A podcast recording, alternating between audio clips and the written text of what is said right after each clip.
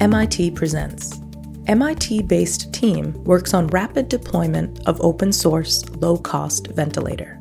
Written by David Chandler for MIT News. One of the most pressing shortages facing hospitals during the COVID 19 emergency is a lack of ventilators. These machines can keep patients breathing when they no longer can on their own, and they can cost around $30,000 each.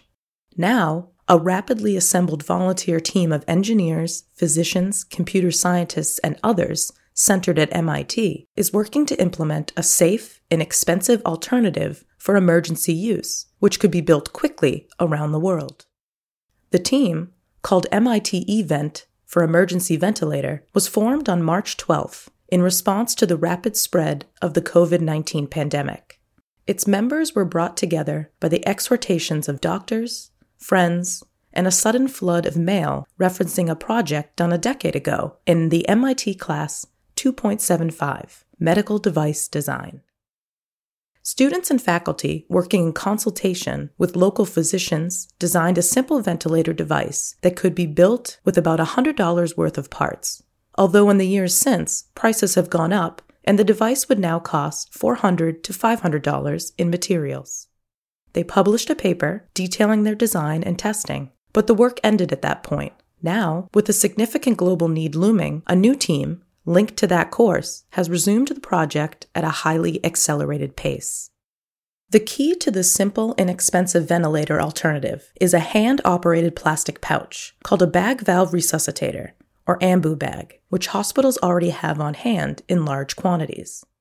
These are designed to be operated by hand by a medical professional or emergency technician to provide breaths to a patient in situations like cardiac arrest until intervention, such as a ventilator, becomes available. A tube is inserted into the patient's airway, as with the hospital ventilator, but then the pumping of the air into the lungs is done by squeezing and releasing the flexible pouch. This is a task for skilled personnel trained in how to evaluate the patient and adjust the timing and pressure of the pumping accordingly. The innovation begun by the earlier MIT class and now being rapidly refined and tested by the new team was to devise a mechanical system to do the squeezing and releasing of the AMBU bag, since this is not something that a person could be expected to do for any extended period.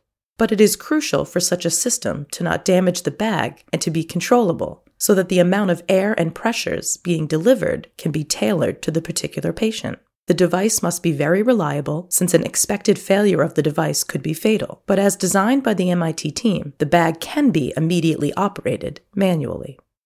The team is particularly concerned about the potential for well meaning but inexperienced do it yourselfers trying to reproduce such a system without the necessary clinical knowledge or expertise with hardware that can operate for days around 1 million cycles would be required to support a ventilated patient over a two week period. Furthermore, it requires code that is fault tolerant, since ventilators are precision devices that perform a life crucial function. To help curtail the spread of misinformation or poorly thought out advice, the team has added to their website verified information resources on the clinical use of ventilators and the requirements for training and monitoring in using such systems. All of this information is freely available at e-vent.mit.edu. We are releasing design guidance on a rolling basis as it is developed and documented, one team member says. We encourage capable clinical engineering teams to work with their local resources while following the main specs and safety information, and we welcome any input other teams may have. The researchers emphasize that this is not a project for typical do it yourselfers to undertake, since it requires specialized understanding of the clinical technical interface and the ability to work in consideration of strict U.S. Food and Drug Administration specifications and guidelines.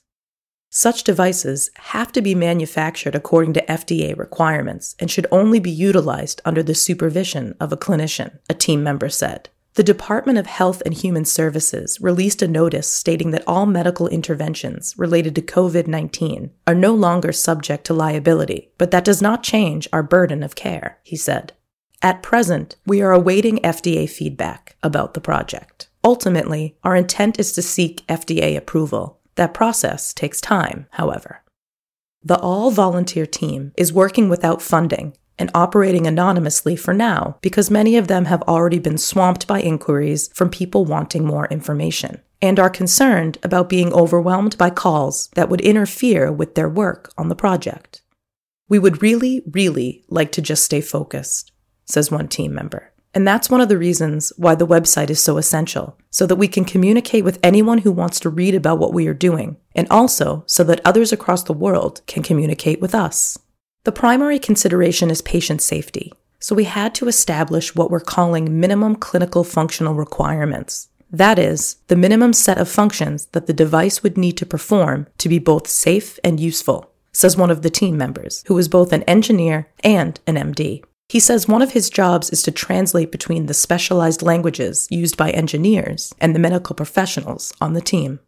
That determination of minimum requirements was made by a team of physicians with broad clinical backgrounds, including anesthesia and critical care, he says.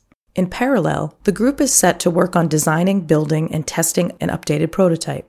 Initial tests reveal the high loads that actual use incurs, and some weaknesses that have already been addressed, so that, in the words of the team co leads, even the professor can kick it across the room. In other words, early attempts focused on super make it ability were too optimistic.